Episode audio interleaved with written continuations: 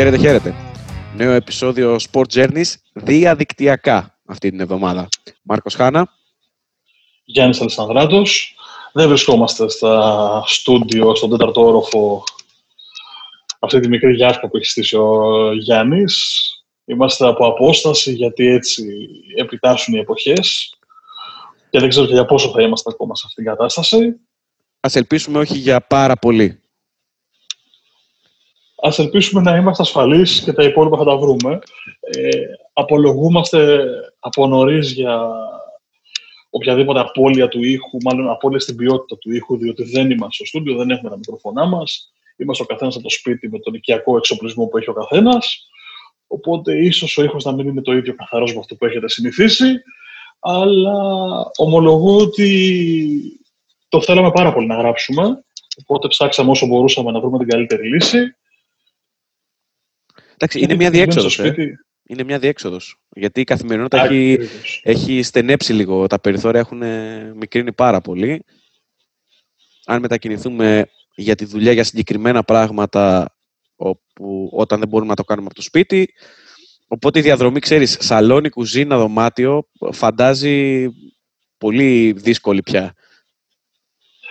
Ναι. Ε, Επίσης, θα παρατηρήσετε και ένα μικρό έλλειμμα χημείας. Προφανώς να πατάω εγώ πάνω στο Γιάννη και ο Γιάννης πάνω σε μένα, διότι δεν έχουμε την οπτική επαφή που έχουμε συνήθως όντας ο ένας απέναντι στον άλλον. Οπότε θα το βρούμε όμως, θα το βρούμε, θα το βρούμε. Είναι και μια μικρή καθυστέρηση ήχου, έτσι, δεν, ε, λόγω του, του διαδικτύου. Ok, okay, εντάξει. Ας μην απολογούμαστε άλλο, ας ξεκινήσουμε λίγο τη θεματολογία, γιατί είχαμε πραγματάκια για να συζητήσουμε. Πριν από αυτό, να πω ότι έχει εξαιρετική ναι. κουρτίνα στο σαλόνι. Μπράβο. Μ' αρέσει πάρα πολύ. Λες και δεν ξέρεις τι, είναι πίσω μου. Δηλαδή, λες και δεν ξέρεις από πού γράφουμε. είχα, λοιπόν... είχα, είχα καιρό να τη δω. Λοιπόν, ε, τι είδες αυτή την εβδομάδα, γιατί είχαμε και ντέρμπι, είχαμε γενικότερα επιστροφή στα πρωταθλήματα. Κοίταξε, και να ήθελα δεν θα μπορούσα να μην δω πολλά, δηλαδή δεν έχει πολλά πράγματα, οπότε να κάνεις ενώ, να βγεις ή οτιδήποτε, οπότε αναγκαστικά, αν μη τι άλλο, σε σχέση με την προηγούμενη κατάσταση του Απριλίου και του Μαΐου. Αν μη τι άλλο, έχει λίγο παλίτσα, έχει λίγο μπάσκετ, λίγο το πράγμα, λίγο γεμίζει τα βράδια, που είναι σίγουρα πολύ πολύ ε, πιο ευχάριστο από αυτό που ζούσαμε το, το προηγούμενο εξάμεινο. Ε, από όλα είδα, να σου πω την αλήθεια. Να ξεκινήσουμε από τα δικά μας, από το Derby ναι. Ionion. Ναι, εμείς όταν γράφουμε είναι η επομένη του Derby. Ε, το σκόρ το ξέρετε όλοι, φαντάζομαι, ο Ολυμπιακός έχει κερδίσει ένα 0. Κόλ του Φορτούνη στο δεύτερο λεπτό σωστά. Το πρόβλημα για τον Ολυμπιακό δεν είναι το, το πρώτο 30 λεπτό που είναι πάρα πολύ καλός, που πιέζει πολύ ψηλά, που έχει βρει στην ουσία έχει πιάσει το λαιμό τον Παναθηναϊκό και το μάτς δείχνει ότι το ελέγχει πλήρως. Είναι το 60 λεπτό μετά το 30 λεπτό, όπου η απόδοσή του φθήνει ε, σταθερά για να φτάσουμε στο τελευταίο 20 λεπτό που έχει κινδυνεύσει σοβαρά να ισοφαριστεί.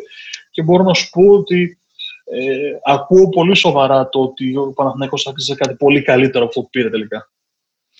Ε, το πολύ καλύτερο δεν ξέρω. Σίγουρα άξιζε το βαθμό. Θα, θα σταθώ εκεί, γιατί είχε πολύ καλές ευκαιρίες στο δεύτερο ημίχρονο. Βέβαια, το πρώτο μισάωρο του Παναθηναϊκού είναι κάκιστο. Δηλαδή, πέρα από την ε, ε, ανωτερότητα του Ολυμπιακού και το πρεσάρισμα το οποίο δημιούργησε δυσκολίες στον Παναθηναϊκό, ο τρόπος που διαχειρίστηκε αυτό το pressing και ομάδα του Μπόλιν ήταν λανθασμένος. Στα δικά μου μάτια. Να δώσουμε, τακτικά, τακτικά. Να δώσουμε στο Ρουμάνο, να το δώσουμε στο Ρουμάνο όμως ότι στο δεύτερο ημίχρονο κάνει μια ακατανόητη αλλαγή στα μάτια του Αδαή, δηλαδή σε μένα, να βγάλει το Σέγγεφ και να περάσει τον Κουρμπέλη και τελικά αυτή η αλλαγή στην ουσία γυρίζει όλο το momentum του παιχνιδιού, διότι ο Κουρμπέλης παίρνει την πρώτη μπαλά, στην ουσία ασφαλίζει αυτό το περιβόητο περίφημο build-up απελευθερώνει το Μαουρίσιο και από εκεί και πέρα όλο το πράγμα ρολάρει μόνο του. Ναι. Εγώ θεωρώ ότι σε βάθος χρόνου η έλευση του Μπόλωνη θα βοηθήσει πάρα πολύ τον Παναθηναϊκό και θα δούμε και το παιχνίδι του ε, να βελτιώνεται. Ε, μάλιστα αυτό σε συνάρτηση με την ε, άνοδο που περιμένουμε από δύο-τρεις ποιοτικούς παίκτες που διαθέτει στο ρόστρο του Παναθηναϊκός ε, και που περιμένει ο ίδιος ο σύλλογος να κάνουν τη διαφορά, νομίζω ότι ο Παναθηναϊκός θα έχει μια μεταστροφή στην εικόνα του. Βέβαια, χρειάζεται όλο αυτό χρόνο γιατί είδαμε ότι ο Μπόλνι προσπαθεί να περάσει νέα στοιχεία στο παιχνίδι της ομάδας. Τώρα, επαναλαμβάνω ότι άξιζε το βαθμό με την εικόνα του στο δεύτερο ημίχρονο. Δεν, ε, τώρα για να περάσουμε στον Ολυμπιακό, δεν ξέρω αν η εικόνα του στο δεύτερο ημίχρονο αφήνω έξω το τελευταίο δεκάλεπτο, σκάρτο τέταρτο του πρώτου ημιχρόνου και στέκομαι κυρίως στο δεύτερο ημιχρόνο, ήταν και θέμα επιλογής. Δηλαδή να ρίξει ταχύτητα ε, η ομάδα και να έχει στο μυαλό της τη διαχείριση του αποτελέσματος ενό και ενός πολύ σημαντικού παιχνιδιού που έρχεται στο Champions League.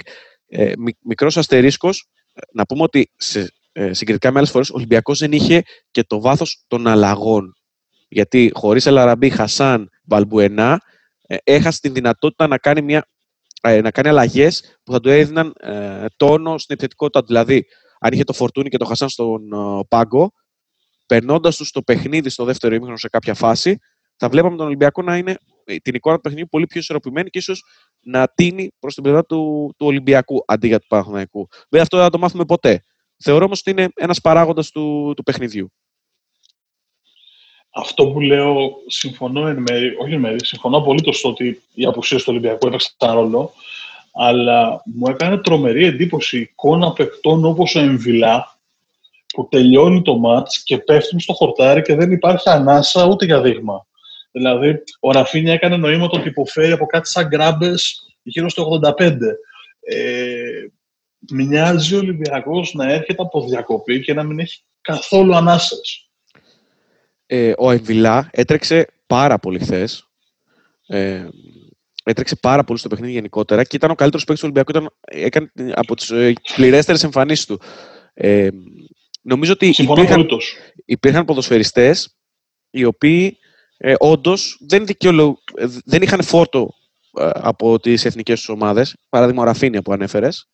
Με αποτέλεσμα αυτό, αυτό το άδειασμα να σου προξενεί εντύπωση. Εμένα, ας πούμε, με, με προβλημάτισε το γεγονός του Ραφίνια ε, που έρχονταν από ένα κενό εισαγωγικά, έτσι, δεν, δεν είχε επίσημα παιχνίδια αυτό το διάστημα ε, δεκαήμερο, ε, το ότι δεν είχε ανάσει στο τέλος. Φοβάμαι ότι πηγαίνουμε σε αυτό που συζητούσαμε και μαζί από την πρώτη πρώτη εκπομπή σχεδόν, ότι όλες οι ομάδες που τίναξαν στον αέρα τον προγραμματισμό τους για να παίξουν το καλοκαίρι αυτό το περιβόητο Final Eight ή τους 16 του Europa και του Champions League, έχω την αίσθηση ότι αυτές οι ομάδες θα κουβαλήσουν τέτοιου τύπου προβλήματα ε, σίγουρα μέχρι τα Χριστούγεννα, από εκεί και πέρα μένει να φανεί αν θα γυρίσει ο ρυθμός ή όχι. Δηλαδή, μια ματιά στα αποτελέσματα στην Ευρώπη, ακόμα και αυτό το Σαββατοκυριακό, και μια ματιά στις βαθμολογίες σου δείχνει ακριβώς αυτό που συζητάμε είναι, είναι αυτό που λέγαμε και στο ξεκίνημα της σεζόν και το αναλύσαμε και με τον, ε, με τον Γιάννη τον Δημητρή όταν τον φιλοξενήσαμε ε, στο Sport Journeys, ότι η, η δομή της φετινής περίοδου θα προκαλέσει προβλήματα ε, σε αυτό το κομμάτι, στο κομμάτι της προετοιμασίας, στις ανάσες, στην εικόνα που θα έχουν οι ομάδες, διότι πολλές από αυτές δεν κάνανε προετοιμασία, γιατί είχαν ή κάνανε πολύ μεγάλη προετοιμασία, δηλαδή κράτησαν τους αθλητές μέχρι το final eight που είπες. Ε, νομίζω ότι πλέον αρχίζουμε και βλέπουμε σιγά σιγά ε, τα απόνερα της όλης αυτής τη κατάστασης. Ε, εγώ θα βάλω στην εξίσωση, επειδή είπες για τα ευρωπαϊκά πρωταθλήματα, και το κομμάτι των εθνικών, διότι οι παίκτες πλέον έχουν αρχίσει και δίνουν συμπυκνωμένα παιχνίδια. Δηλαδή το πρόγραμμα έχει ε, συμπιεστεί πάρα πολύ. Οι εθνικές προσθέτουν επιβάρυνση σε αυτό. Εγώ θα πω για παράδειγμα την εικόνα της Paris Saint-Germain στο δεύτερο ημίχρονο με την Μονακό, όπου η Παρή έχει κάνει ειδικές συμφωνίες με, τις, με τους διεθνείς της να παίξουν συγκεκριμένο χρόνο στις εθνικές τους ομάδες, γιατί καταλαβαίνουν ότι η επιβάρυνση είναι πολύ μεγάλη ε, και υπάρχουν και σημαντικά παιχνίδια έτσι, μπροστά. Υπάρχει, υπάρχουν διαδοχικά παιχνίδια Champions League, συνέχεια στο πρωτάθλημα, κύπελο και όλες οι διοργανώσεις. Η Bayern χθες η οποία έμεινε, με, λέω συνέχεια χθες, με συγχωρείτε, γράφει, είναι επομένη όλων αυτών των ε, αγώνων. Ε, με συγχωρείτε. Ε, η Bayern έμεινε στο 1-1 με την Werder και ο, ενώ έχουμε δει τους ακραίους της uh, Bayern πόσο ταχύτατη είναι, την μεγαλύτερη ταχύτητα χθες στον αγωνιστικό χώρο την κατέγραψε ο Γκορέτσκα που, ε, που, που έχουμε Κομάν, έχει τον Σανέ, έχει πάρα πολλούς γρήγορους παίκτες, οι οποίοι όμως δεν είχαν maximum απόδοση. Και γι' αυτό το λόγο στο, στο τέλος της ημέρας ε, γκελάρει Μπάγκερ και θα μπορούσαν να χειρότερα τα πράγματα, γιατί στο τέλος η Βέρντερ είχε και δύο-τρεις πολύ καλές ευκαιρίες. Το ίδιο η City, που είναι προσεχή αντίπαλος του Ολυμπιακού. Εγώ να σου πω την αλήθεια, που δεν είμαι ούτε Manchester City, ούτε Bayern Μονάχου, ούτε τίποτα. Μ' αρέσει πάρα πολύ που κάθομαι το Σαββατοκύριακο και έχω στο μυαλό μου ότι ένα τότε ένα Manchester City μπορεί να λήξει 2-0. Ότι μπορεί τότε να είναι πρώτη. ότι μπορεί να κάτσω να δω παιχνίδια της Λα Λίγκα και η Ρεάλ να μην περάσει από το Μαδριγάλ, ε, η Βαρσελόνα να μην περάσει από, το, από τη Μαδρίτη και από το Γουάντα Μετροπολιτάνο. Ε, αν το πιάσουμε να δω ένα γερμανικό πρωτάθλημα στο οποίο οι τέσσερις πρώτοι απέχουν δύο βαθμούς. Γενικώ στην Ιταλία είναι πρώτη η Μίλαν, το βάζω στην άκρη γιατί εδώ υπάρχει το προσωπικό, πάω πάσο. Ε, αλλά νομίζω ότι αυτό το ουδέν κακό να μηγές καλού που συζητάμε είναι ότι ναι, μένει πολύ μεγάλες ομάδες και δεν είναι καθόλου τυχαίο ότι η City έπαιξε Final Eight, η Barcelona έπαιξε Final Eight, η Real έπαιξε Αύγουστο στους 16 με τη City, ε, η Bayern πήρε το Champions League, η Παρή έπαιξε τελικό, η Λιψία έπαιξε με τελικό. Όλες αυτές οι ομάδες αμέσως μετά τη διακοπή ε, δεν κατάφεραν να βρουν με τίποτα ρυθμό για να πάρουν τα παιχνίδια τους.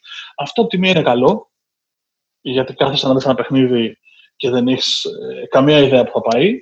Απ' την άλλη, βέβαια, είναι κακό για τις ομάδες, για τις ομάδες καθεαυτές, δηλαδή για τον τρόπο που λειτουργούν και για τους στόχους που θέτουμε σε μια σεζόν. Κοίταξε. Ε, και ας πούμε στην περίπτωση τη Παρή και της Bayern, για την ώρα το βαθμολογικό κομμάτι είναι υποέλεγχο, γιατί είναι πρώτες. Τώρα, η Juventus για με, ε, είναι από το ξεκίνημα της σεζόν ε, εντελώς και επειδή αναφέρθηκε στην Ιταλία. Και νομίζω ότι αυτό δίνει την ε, δυνατότητα στην Μίλαν να έχει μια ευκαιρία να διεκδικήσει το πρόθυμα. Βέβαια και η Μίλαν έχει πετάξει βαθμούς έως τώρα σε παιχνίδια που δεν το περιμένεις και που η εικόνα της δεν σε προδιαθέτει για κάτι τέτοιο. Έχω την αίσθηση ότι ο συνδυασμός άδειων γηπέδων, άρα η μη δημιουργία έδρας. Η κάθε ομάδα δηλαδή μπορεί να πέσει στο Σανσίρο και να μην έχει 50.000 από πάνω της. Ένα άδειο Σανσίρο είναι ένα, ε, ένα κρύο γήπεδο. Το ίδιο μπορεί να ισχύσει και για το Τωρίνο, το ίδιο μπορεί να ισχύσει και αντίστροφα βέβαια όταν η, η Μίλαν θα πάει να παίξει στη, στο Αρτέμιο Φράγκη με τη Φιωρεντίνα. Αν το βρει γεμάτο το γήπεδο θα το βρει άδειο. Ε, Όπως και να έχει, για να μην το πλατιάσουμε περισσότερο, θεωρώ ότι τα άδεια γήπεδα, το γεγονός ότι οι ομάδες δεν έχουν κάνει κανονική προετοιμασία, το γεγονός ακόμα, ακόμα ότι και οι ίδιοι οι παίκτες, επειδή δεν ζουν την κανονικότητα, ζουν σε ένα αποστηρωμένο περιβάλλον, ακόμα και η ψυχολογία τους μπορεί να μην είναι καλή. Θεωρώ ότι παίζει ρόλο.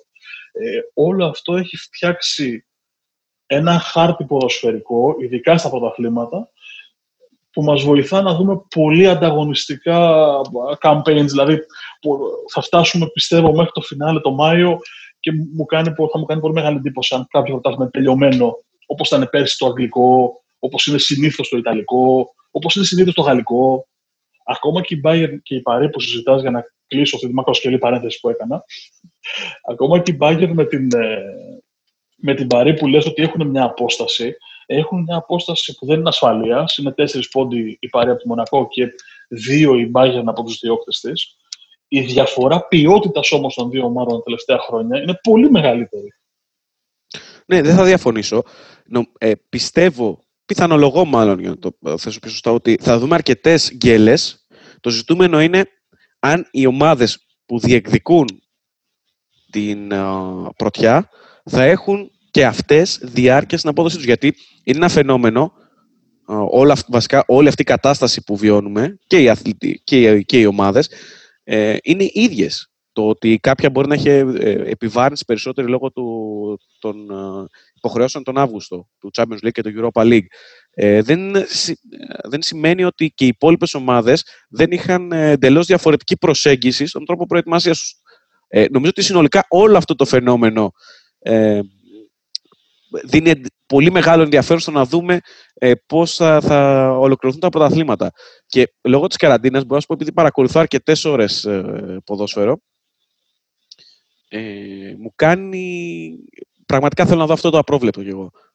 Δηλαδή, είναι, είναι ωραίο. Σου δίνει έτσι αυτή την, ε, ε, τη σκέψη ότι κοίτα να δεις που ίσως να δούμε φέτος και ομάδες να παίρνουν πρωτάθλημα που τα προηγούμενα χρόνια μπορεί να μην ε, το είχαν ε, καν φανταστεί.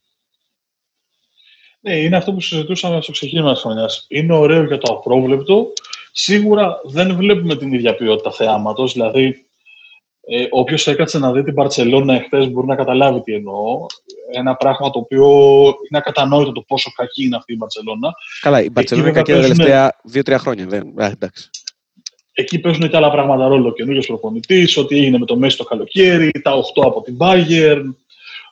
Είναι όλη η περιραίωση ατμόσφαιρα στην Παρσελόνα ε, κακή. Ε, αν βάλεις και το ότι είναι δύσκολο να βρουν ρυθμό αγωνιστικό για όλα αυτά που συμβαίνουν, υπάρχει εξήγηση. Ε, θέλω να πω δηλαδή ότι μπορεί Δεν να πρέπει μην να βλέπουμε- συγχαίουμε, μικρή παρένθεση με συγχωρείς. Δεν πρέπει να συγχαίουμε την Μπαρτσελώνα που βλέπαμε επί Πεπ, επί Λουίς Ενρίκε απ- και την Μπαρτσελώνα από εκεί και μετά. Δηλαδή από τη φυγή του, του Λουίς Ενρίκε και μετά βλέπουμε σταθερά κάθε χρόνο μια Μπαρτσελώνα η οποία η απόδοσή της φθήνει. Ε, το ποδόσφαιρο Ναι, το οποίο αποδίδει ε, δεν θέλει όπως τα προηγούμενα α, χρόνια ή για να θέσουμε πιο σωστά ε, γίνεται πιο αργό, όχι ο- αυτό το φαντεζή που βλέπαμε και είναι πλέον περιστασιακές αυτές οι εμφανίσεις. Αλλά Εγώ είναι ένα το κεφάλαιο δέχομαι ξεχωριστό ότι- όπως το είπες. το δέχομαι ότι δεν μπορεί να είναι ε, η Μπαρτσελόνα του Πέπ, η Μπαρτσελόνα του, του Λουίς Ενρίκε. Αλλά αυτό που βλέπω από την Μπαρτσελόνα που είναι στην ουσία όλοι με το μάτι θολό είναι διαφορετικό. Δηλαδή, και η Real δεν είναι καλή, αλλά συνειδητοποιήσω ότι απλώς δεν είναι καλή. Ότι πιθανώς να της φταίει κάτι. Η Μπαρτσελόνα είναι μια κατάσταση που ε, μπαίνει στο όριο του ανεξήγητου με την έννοια ότι πώς γίνεται να έχουν χαλάσει οι σχέσεις, οι συσχετισμοί και οι ισορροπίες σε μια ομάδα μέσα σε 1,5 καλοκαίρι στην ουσία, δηλαδή σε μια μισή σεζόν. Ναι. Είναι, είναι, είναι πολύ μεγάλο κεφάλαιο. Θα το αναλύσουμε σε άλλο επεισόδιο, φέρνοντα και απαραίτητο καλεσμένο για αυτά τα θέματα της ε, Θα Μπαρτσελώνα. φέρεις το Μέση.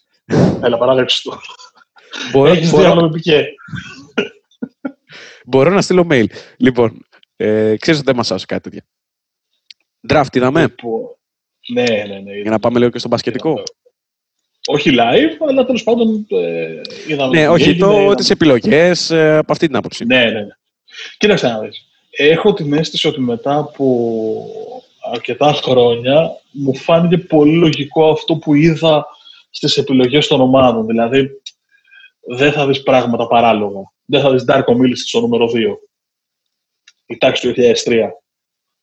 Για μένα αυτό είναι το... α, Όλοι λένε ότι το draft του 1984 ε, όταν οι Blazers πήραν τον Sam Bowie και όχι τον Michael Jordan είναι η χειρότερη επιλογή ever εγώ θα πω ότι η επιλογή του Τζο Ντούμαρς να πάρει τον Ντάρκο Μίλισιτς γιατί θεωρούσε ότι παίρνει ένα νέο Νοβίτσκι το 2003 αφήνοντας πίσω ο Μίλισιτς να θυμίσει σε εκείνο τον draft του 2003 είναι στο νούμερο 2 στο νούμερο 1 είναι ο Λεμπρόν James όλα καλά και μετά αφήνει Καρμέλο Άντωνη, Chris Bosh, Dwayne Wade, Chris Kaman και Kirk Heinrich.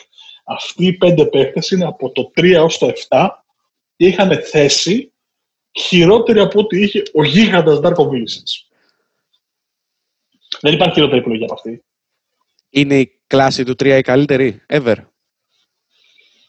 Είναι ένα ε- Όπου- ερώτημα που Με βάση, πλανάτε πάντα. Με βάση το πόσα ονόματα έκαναν καριέρα σε, από εκείνο τον draft είναι πιθανός. Δηλαδή, θα σου πω ότι σε εκείνο τον draft υπάρχει ακόμα ε, ο Μικαέλ Πιετρούς, τους λέω με σειρά που εμφανίστηκαν στο draft. Από την ο Ευρώπη. David West. Όχι, όχι. Ο David West, ο Σάσα Παύλοβιτς, ο Μπορίς Ντιό. Ναι, είναι όλοι Ευρωπαίοι αυτοί, αλλά είναι παίκτες που έκαναν καριέρα. Ο Λεάντρο Μπαρμπόσα, ο Τζος Χάουαρντ, ο Εντάξει, Λιουκ Βόλτον, Το, το ζητούμενο ο είναι και Τζέισον τι, Καπόνο. και τι καριέρα έκανε. Έτσι, γιατί και ο Μίλισιτς μπορεί να σου ισχυριστεί κάποιος ότι έκανε καριέρα, έπαιξε. Αλλά Ε, Είναι- όχι. είναι τα ποιοτικά χαρακτηριστικά αυτών των παικτών. Πήραν Ε, πρωτάθλημα. όχι, ο Δι- Εντάξει, ο Δίο πήρε πρωτάθλημα. Δηλαδή, ο David West ε, πήρε πρωτάθλημα. Ε, Δεν σου είπα, ας πούμε, τον Ζόραν Πλάνινιτς, που είναι στο ίδιο draft. Ε, σου έβαλα παίχτες, τον Κάρλος Δελφίνο, που επίσης σε αυτό το draft. Ε, σου έβαλα παίχτες που... ε, Πεχταράδες και αυτοί, έτσι. ξέρουν τι έκαναν και Δελφίνο, Πλάνιτς, έτσι. Στο γρήγορο θα σου πω ότι στις πρώτες 31 θέσεις, και είναι ωραίο quiz αυτό, έχει δύο πρώην παίκτες του Παναθηναϊκού. Τη μία, τον ένα τον είπες. Ο ένας είναι ο Τζέισον Καπόνο και ο άλλος στο νούμερο 13, παρακαλώ. Μισό λεπτό. Playmaker. Ναι, Ω, μου δι- ω, λοιπόν, ο γίγαντας Ναι. Μάρκους Μπάνξ. Α, ο Banks. Μπράβο, μπράβο, Banks. Τέλος πάντων, η- Η κλάση του 3, λοιπόν, μια και ρωτάς για το αν είναι η καλύτερη όλων των εποχών, είναι πιθανώς να είναι με δεδομένο ότι έχει κάμποσους πρωταθλητές NBA. Δηλαδή ο James, ο Boss, ο Wade,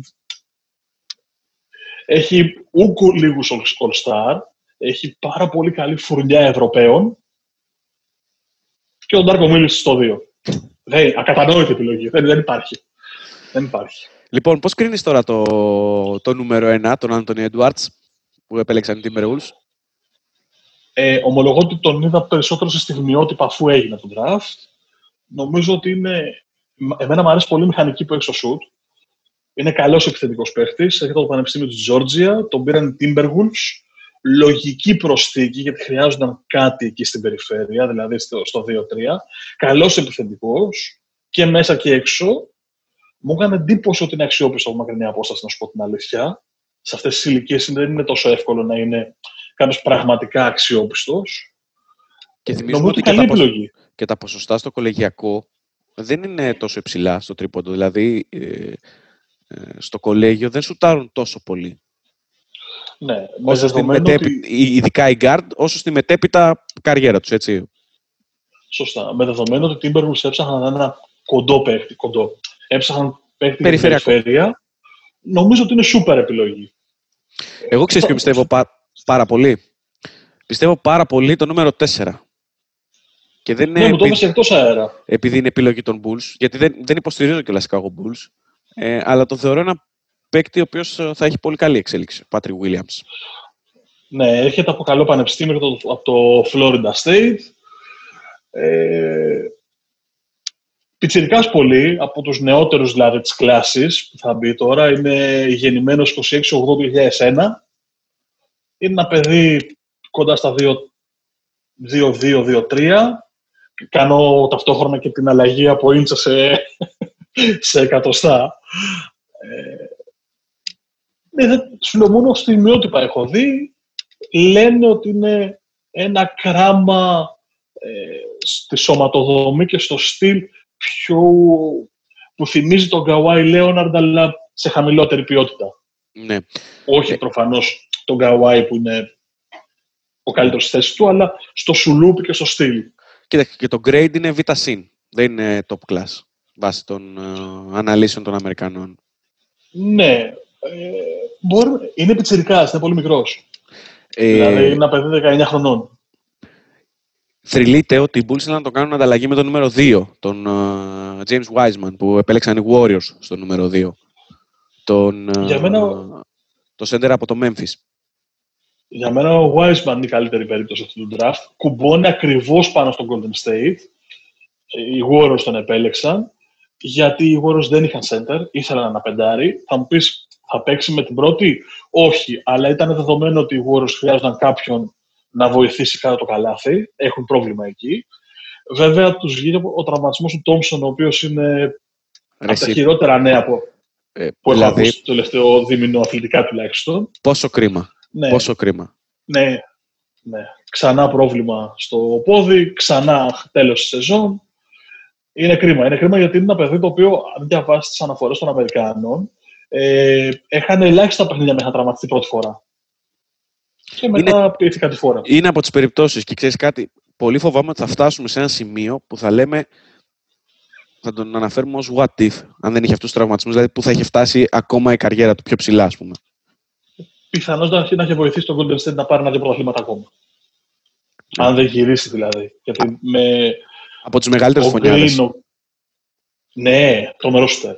Το Για να γυρίσουμε στον draft λοιπόν στην επιλογή του Wiseman που έκαναν οι, οι Warriors για να ενισχύσουν ε, τη ρακέτα τους. Στα πρώτα στιγμιότυπα που τον είδα λοιπόν, τον είδα να τους σηκώνει την μπάλα και να καθώνει. Είναι ένα παιδί το οποίο είναι 2-13-2-14, αρκετά αθλητικός και λέω, α, ένας καινούριο Dwight Howard όσο προχώραγαν τα στατιστικά και όσο συνέχισα να διαβάζω αναφορές για τον συγκεκριμένο παίχτη, συνειδητοποιώ ότι έχει και συμπαθητικό ζουτάκι τα 4 μέτρα. Ε, χρησιμοποιεί σωστά το κορμί του, τρέχει πολύ καλά το γήπεδο. Οπότε η άποψή μου στο θυμίζει του Dwight Howard πήγε λίγο στο θυμίζει Anthony Davis προς Θεού πάλι ένα επίπεδο κάτω. Έχει πρόβλημα στο τοποθετήσει στην άμυνα. Το γράφουν όλοι οι Αμερικανοί αναλυτές αυτό φαίνεται στα, στα στιγμιότυπα που βλέπεις όταν παίζει άμυνα. Αλλά η αλήθεια είναι ότι η αμυντική τοποθέτηση και η περιστροφή στην πραγματικότητα είναι θέμα εμπειρίας. Δηλαδή, θα αρχίσει να ανεβαίνει επίπεδα και να ανταγωνίζεται ακόμα καλύτερου παίχτε, σιγά σιγά θα το βρει. Νομίζω Για μένα θα... αυτό είναι η πιο καλή περίπτωση. Και μέσα από τη, και μέσα από τη δουλειά θα, το, θα βγει όλο αυτό. Έτσι, και μέσα από την προπόνηση θα, και όταν φτάσει πλέον στο επίπεδο ε, αυτό που είπες και μέσα από την προπόνηση με τους Warriors θα, γίνει, θα, γίνει, θα γίνεται όλο ένα και καλύτερος μέρα με τη μέρα. Οι, οι Αμερικανοί κρατάνε πάντα μια πολύ μεγάλη επιφύλαξη για όλο το φετινό draft διότι ξέρουν ότι οι παίκτες δεν έχουν ρυθμό και ειδικά σε αυτές τις ηλικίες είναι πολύ κρίσιμο το να βρουν ρυθμό. Σκέψω ότι θα φτάσουμε να ξεκινήσουν να παίζουν 22 Δεκεμβρίου και είναι η πιτσιρικαρία, δηλαδή είναι παιδιά από 19 22 ετών. Ε, Γενικώς υπάρχει μεγάλη επιφύλαξη για το πώς θα αποδώσουν. Οι περισσότεροι αναλυτές του NBA συζητούν ότι αυτοί οι παίχτες, ε, επειδή κανείς δεν είναι πραγματικά εντελώς έτοιμος να μπει να παίξει, ίσως πλην του Edwards και του Wiseman, δηλαδή του 1 και του 2, ε, θα χρειαστούν όλοι πολύ χρόνο για να εγκληματιστούν και να μπορέσουν να δώσουν το potential που έχουν στην πραγματικότητα. Λοιπόν, εγώ θα πω ότι η οικογένεια Ball συνεχίζει να διευρύνεται στο NBA. Το νούμερο 3 στο φετινό draft ε, επιλογή των Hornets είναι ο Λαμέλο Ball, της γνωστής οικογένειας. Ναι, το Λαμεμπολέον. Δεν τους μπορώ. Συγγνώμη. Ό,τι καριέρα και να κάνουν, αυτό το στυλάκι με τον μπαμπά που είναι manager και που νομίζει ότι έχει τους καλύτερους παίκτες του πλανήτη και αυτό το μπλαζέ υφάκι που έχει και ο Λαμέλο και ο Λόνζο και όλοι. Εντάξει. Είμαι εμπαθής. Είμαι εμπαθής. Δεν τους αντέχω.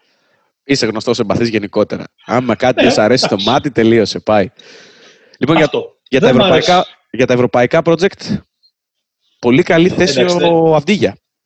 Ο Αβντίγια είναι εξαιρετικό το ότι μπόρεσε να φτάσει μέχρι το νούμερο 9 για τους Wizards.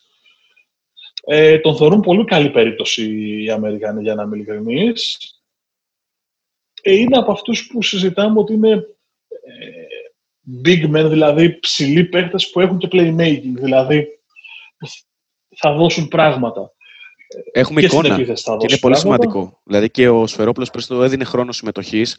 Είναι πολύ μεγάλο project και γραφόταν από πέρσι, από, το, από τις αρχές του 2020, στην προετοιμασία επί του draft, μάλλον της επόμενης κλάσης του draft και το θεωρούσαν πολύ καλή περίπτωση. Μάλιστα και τα grade, ε, το grade που του έχουν δώσει είναι το υψηλότερο, το αλφασίν.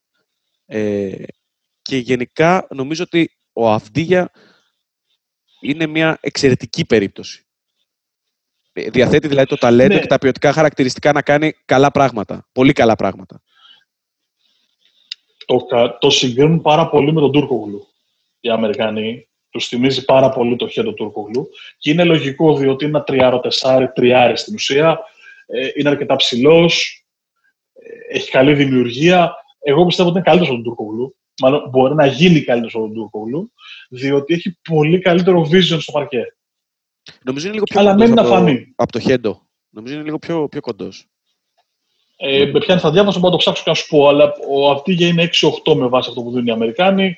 Ο Τούρκο νομίζω κάπου εκεί ήταν κι αυτός. Θα το, θα το δω και θα σου πω. Θα μας προχωρήσεις στην ναι, καινούργια θα... μας ενότητα; Όχι, όχι. Θα κρατήσουμε μισό λεπτό να πούμε και τα καθημάς, καθώς στο νούμερο 17, πολύ σημαντική επιτυχία, ο Αλεξέη Ποκουσεύσκη από τον Ολυμπιακό.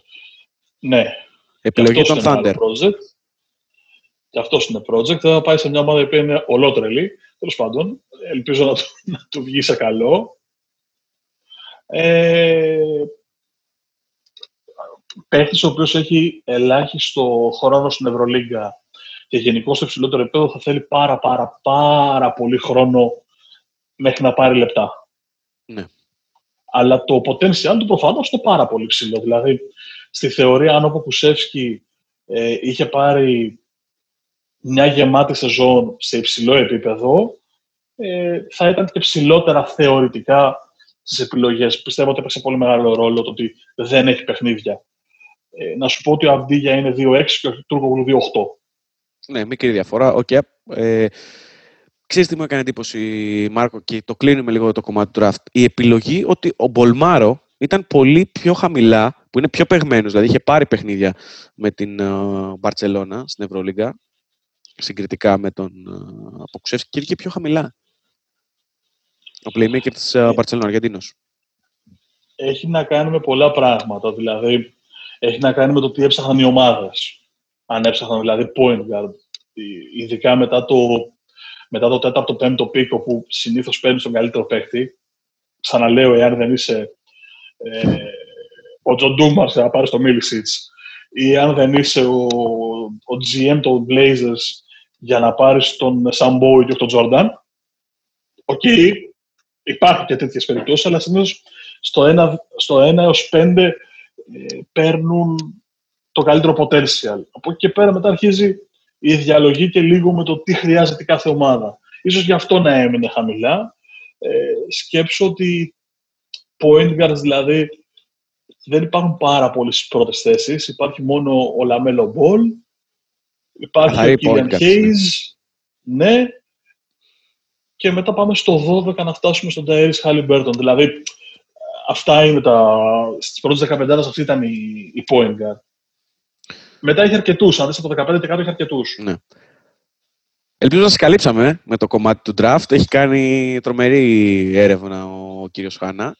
Ε, πάμε τώρα στην κοινωνία μας ενότητα που είπες. Θες να την ε, λοιπόν, προσφωνήσει. Λοιπόν, κοίτα, να δεις τώρα τι γίνεται.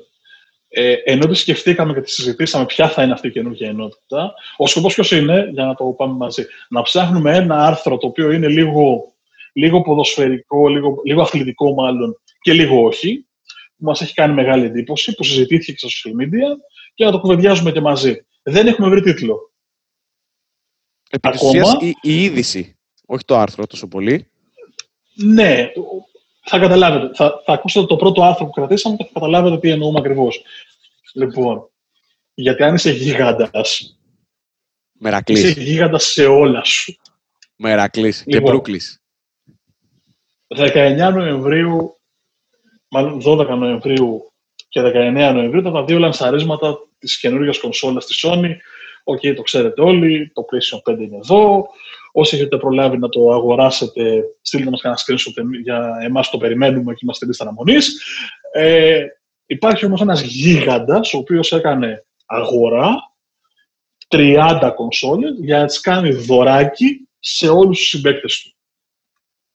Πολύ τον αγαπάω τον Ζλάταν, ρε φίλε. Πολύ τον αγαπάω τον Ζλάταν. Είναι ο συμπέκτη που θα ήθελα να είχα πάντα.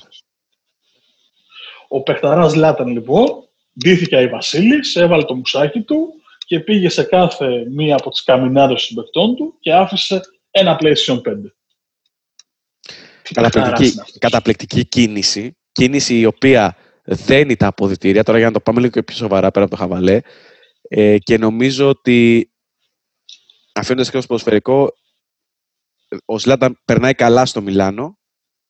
Έχει δέσει με τους υπόλοιπους και αυτή είναι μια κίνηση που τον καθιστά ακόμα πιο ξεχωριστό.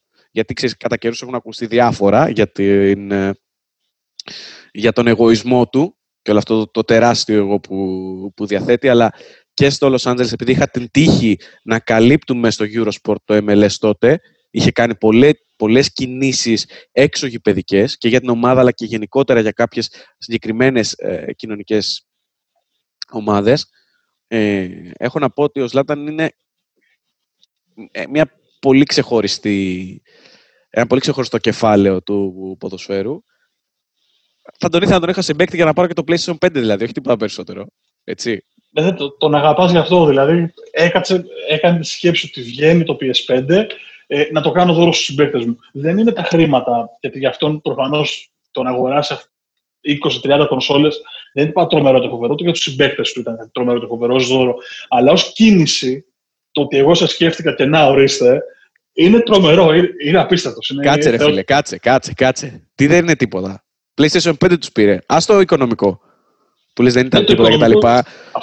Σαν δώρο δεν ήταν τίποτα. Κάτσε, το PlayStation 5 τους πήρε. Τώρα βγήκε. Αυτό λέω αυτό λέω, οικονομικά για τον Σλάταν ή για τον, για τον Καστιγέχο ή για τον Γκεσί ή για τους, για τους παίκτες οικονομικά, τα χρήματα που κοστίζει η κονσόλα δεν είναι μεγάλο ποσό. Ξαναλέω για τους παίκτες, έτσι, να αρχίσετε. Για τους παίκτες αυτούς, το επίπεδο. Για μας είναι, τα μαζεύουμε το, τον Ιούλιο. Να σου πω, δεν φοβάσαι τώρα. Ε, ναι, μήπως παραπέξουν PlayStation και στο γήπεδο σέρνονται. Αρχίζουν τα ξενύχτια εκεί στα σπίτια online, gaming δηλαδή. και τα λοιπά. Ναι, ναι, ναι. Όχι, όχι, δεν φοβάμαι. Θα πάει ο Πεχταρά. Θα τους χτυπήσει την πόρτα. Ε, εξαιρετική κονσόλα και από τα λίγα που έχω δει στην εκπομπή του συνδρομητικού που κάνουν εκτενή παρουσίαση και από αυτά τα λίγα που έχω διαβάσει. Ε, οι δυνατότητες που προσφέρει το νέο PS5 είναι καταπληκτικές. Άστα Γιάννη Και το λέω εγώ που ξέρεις δεν είμαι...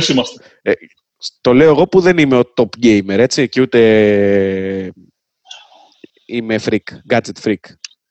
Σε λίστα αναμονής είμαστε, Γιάννη. Τέλος πάντων, λοιπόν, αυτό ήταν, αυτή ήταν η καινούργια κατηγορία. Κάθε εβδομάδα θα ψάχνουμε ένα καινούριο άρθρο για να χαλαρώνουμε και για να αποθεώνουμε τι πάρε σαν το Ζλάταν. Ε, πάμε να επιστρέψουμε χαμένες αγάπες για να κλείσουμε σιγά σιγά. Έχουμε μείνει στο 3-3, θέλω να σου πω. Α, το θυμάσαι, ε; ε το, το, θυμάμαι, είμαστε ισόπαλοι. Ε, ναι, γιατί γκρινιάζουν κιόλας οι χαμένες αγάπες, γιατί τις τις παραμελήσαμε λίγο με τα Champions League, τα αφιερώματα και όλα αυτά. Οπότε είναι η σειρά μου να ξεκινήσω. Για ξεκινά να δούμε. Λοιπόν... Ε, είμαστε και οι δύο ότι κοιτάμε ένας στον άλλον και δεν κοιτάμε τι οθόνες του υπολογιστή. Ε, μην κλέβουμε. Ναι. Και θα σου πω ότι σου έχω βάλει αυτή την φορά ποδοσφαιρική χαμένη αγάπη. Ωραία. Η οποία έχει περάσει πρόσφατα από τα μέρη μας, το 2013, πιο συγκεκριμένα. Γεννημένος στην Κινσάσα, ετών 39 πλέον, δηλαδή είναι η γενιά του 81, γεννημένος το 1981. Θηριώδης striker, με μπόι 90. Από το Ζαΐρ. Έχει παίξει, για να σε βοηθήσω τώρα.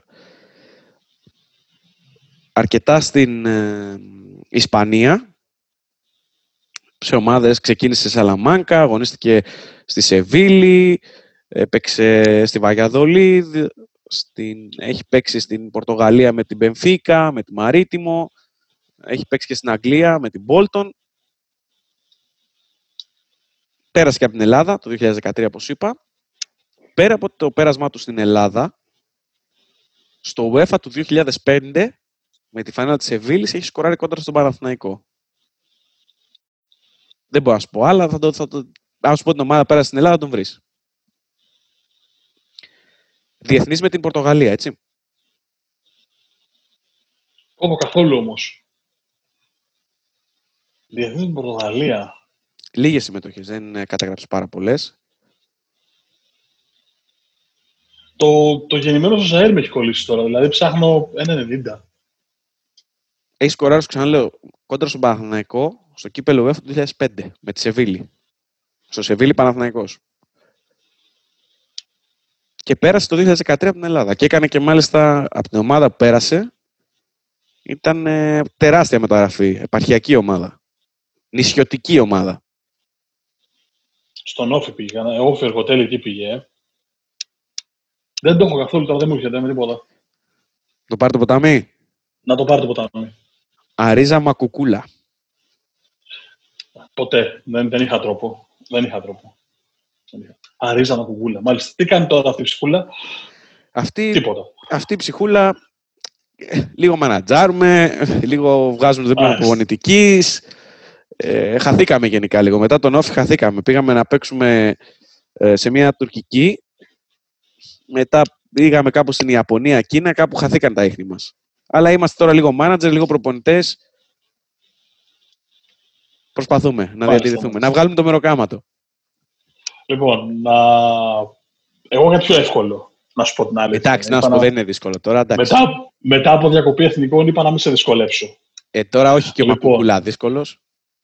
Ε, εντάξει, να σου πω, δεν μου βάλε τον Χριστιανό Ρονάλντο. Μετά, από αφιέρωμα, τσάμπι, μετά από αφιέρωμα Champions League, που είχαμε αναφερθεί και στο παιχνίδι το Σεβίλη Παναθηναϊκός, στο πλαίσιο της ευρωπαϊκής εκείνης πορείας με τα γκολ, πήρε να το βρεις. Με όφη το 13, δεν πέρασε το. Εντάξει. Πάμε παρακάτω. Δεν σου βάλε και το Σέρκο μέσω του Άρη που έγραψε δύο συμμετοχές. Μάλιστα. Πάσο. Λοιπόν, μια και συζητάμε για draft, εγώ θα σε πάω σε άλλο ένα πολύ μεγάλο draft με μια αποτυχία των Blazers. Με δυσκολεύεις τώρα, γιατί λοιπόν. ξέρεις ότι με τα draft δεν τα πάω καλά. Όχι, μη φοβάσαι, μη φοβάσαι. Μη φοβάσαι. Λοιπόν, μιλάμε για ένα παίκτη που έγινε draft το 2007. Είναι η χρονιά που στο νούμερο 1 είναι ο Greg Oden, που έβγαλε πολύ μεγάλη ευπάθεια και τραυματισμούς στα γόνατα και δεν έπαιξε ποτέ στην ουσία. με τους Blazers να κάνουν μια εκπληκτική επιλογή, διότι άφησαν στο νούμερο 2 τον Durant, στο 3 τον Al Horford, στο 4 τον Mike Conley. Το λες και επιτυχία. Ε, ε, τον ε, team manager θα μου πεις, τον GM, τον... Λοιπόν, στο νούμερο 11 λοιπόν αυτής της χρονιάς υπάρχει ένας Αμερικανός παίκτης, ο οποίος έγινε draft από την Ατλάντα, έπαιξε εκεί μια τριετία. Ε, σήμερα είναι, καταρχήν να σου πω ότι είναι guard, 1,91 ύψος. Είναι γεννημένος 25 Ιανουαρίου 1985. Κοιτάξτε το ύψος να μου έλεγες, δεν θα μου άλλαζε. είναι 35 ετών σήμερα δηλαδή. Έπαιξε τρία χρόνια στην Ατλάντα. Παίζει, είναι ενεργός. Είναι ενεργός. Όχι. Όχι, 35 και κρίμα. Ναι. Λοιπόν, έκανε πέρασμα στο NBA από το 9 μέχρι το 11 σε Golden State, Charlotte, Chicago, Memphis και ξανά Golden State. Πριν φύγει για την Ευρώπη, παίξει δύο χρόνια, παίξει μάλλον σε δύο ομάδες για μια τριετία παίξει μαζεμένα Final Four και αποσυρθεί.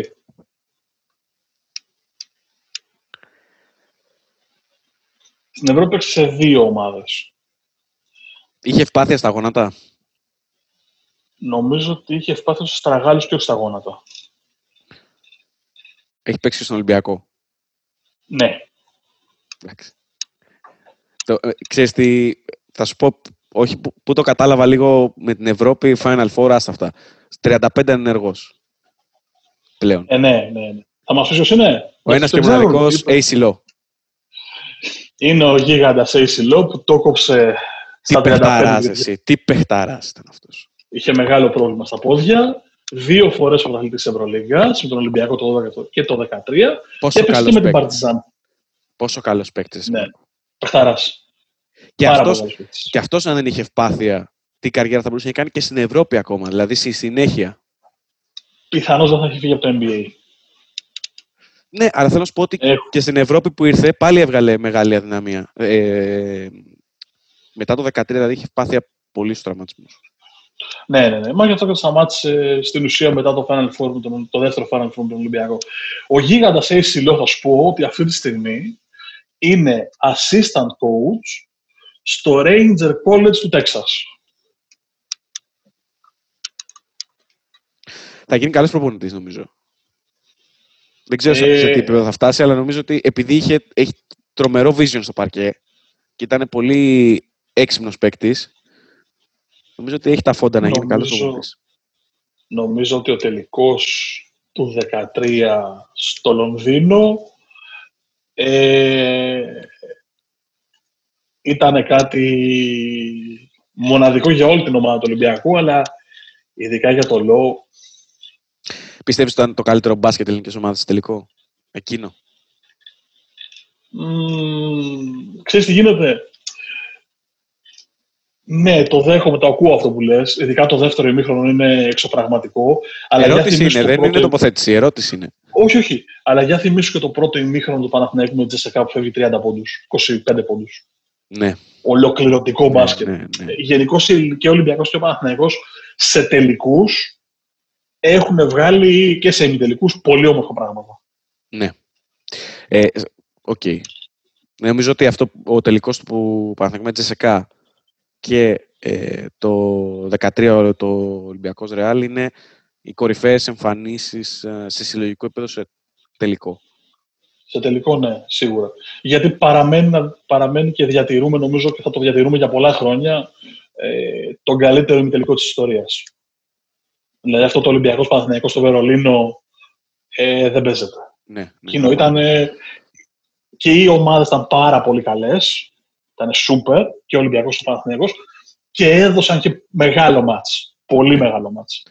Σε όλα τα επίπεδα. Και προπονητικά και τακτικά και μέσα στο παρκέ ήταν, ήταν από τους ε, ίσως η ωραιότερη αιώνια κόντρα σε επίπεδο Ευρωλίγκας. Ναι, μα συζητάμε ότι είναι ο καλύτερος συμμετελικό στην ιστορία. Άρα, ναι.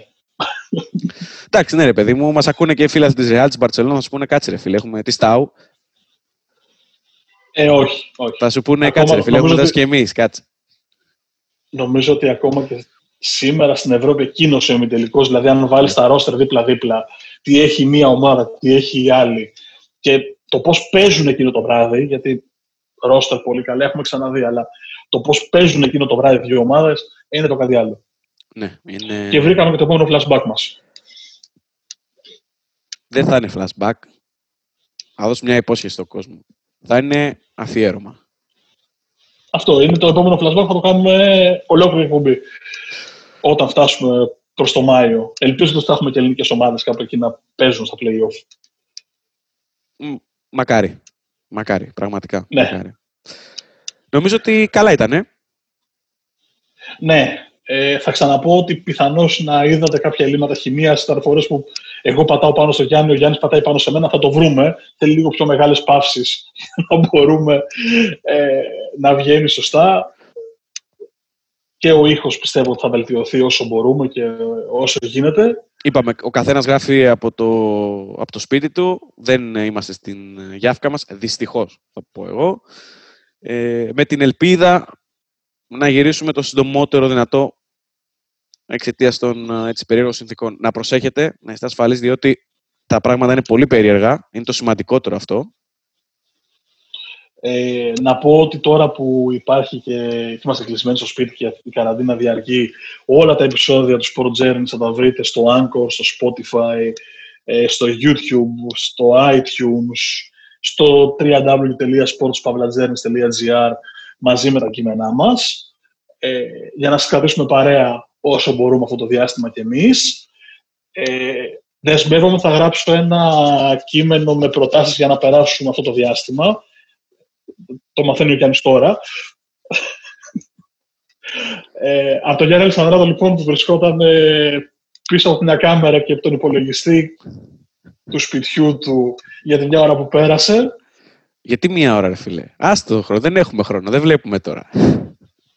λοιπόν, Μάρκος, χάναμε με, την με φόντο μια εξαιρετική κουρτίνα, έχω να πω. Δηλαδή την, τη χαζεύω. ναι, τη χαζεύω, μα τη χαζεύω.